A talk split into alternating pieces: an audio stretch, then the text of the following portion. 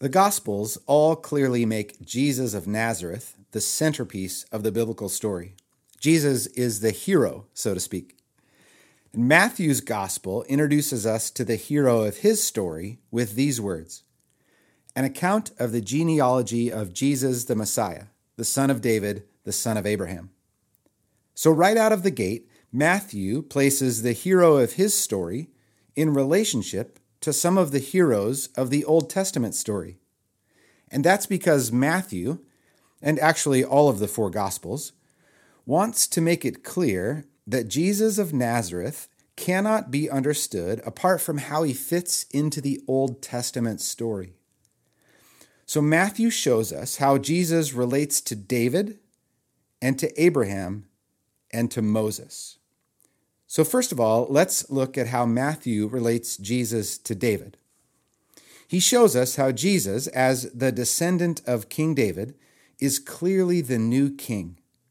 Jesus has been anointed by the Spirit of God Himself to inaugurate the new kingdom, God's kingdom, God's reign on earth. And right at the center of Matthew's gospel account, in chapter 13, Jesus teaches almost exclusively about the nature of this kingdom which King Jesus has inaugurated. Secondly, Matthew shows us how Jesus, as a descendant of Abraham, clearly fulfills the vocation to which God called Abraham.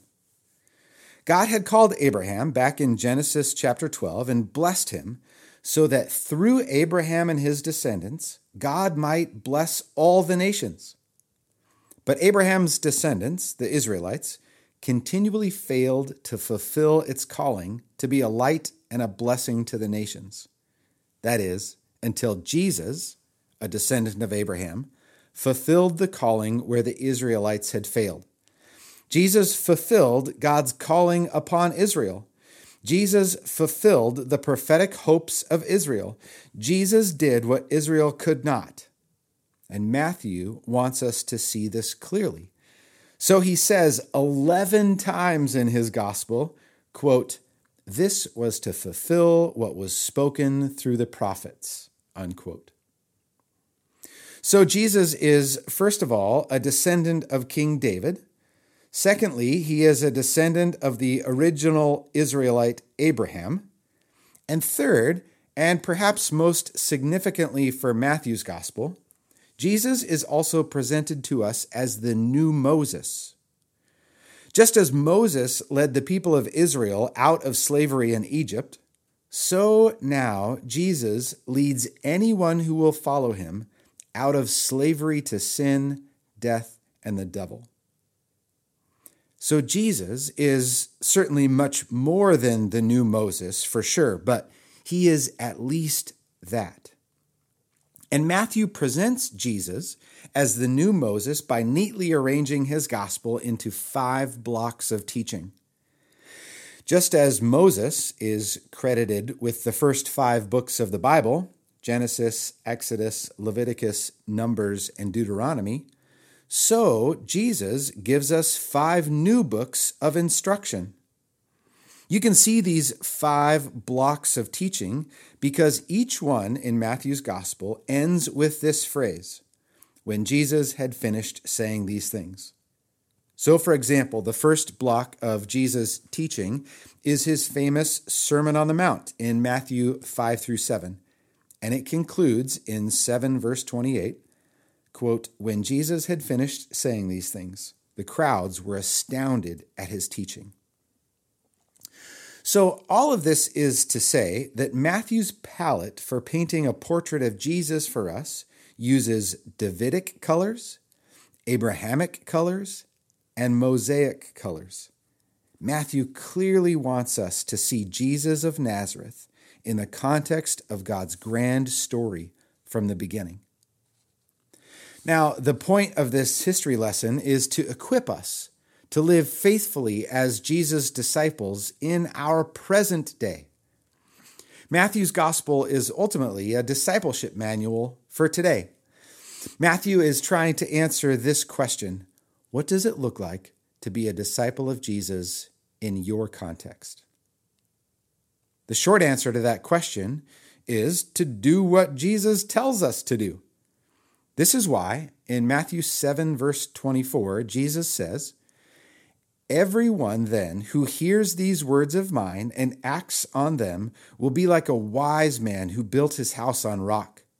The rain fell, the floods came, and the winds blew and beat on that house, but it did not fall because it had been founded on rock.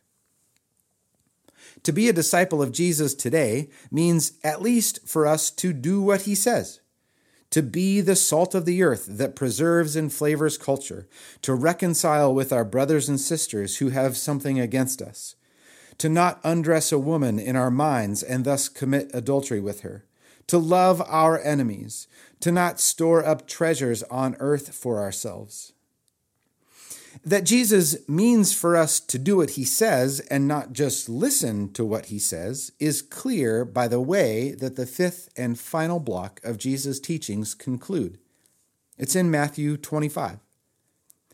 Remember, Matthew presents Jesus' teaching in five blocks, just like Moses' teaching came to us in the five books of the Hebrew Scriptures.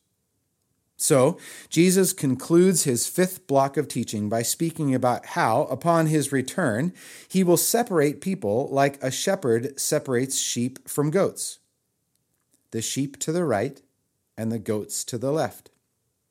Jesus says to the sheep on his right, Come, you that are blessed by my Father, inherit the kingdom prepared for you from the foundation of the world.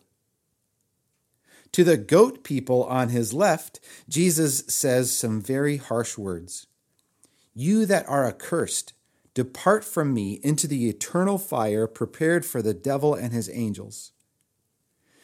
Now, the only difference between the sheep people and the goat people is what they did and did not do. Jesus means for us to do what he says. And Matthew's gospel makes that very clear.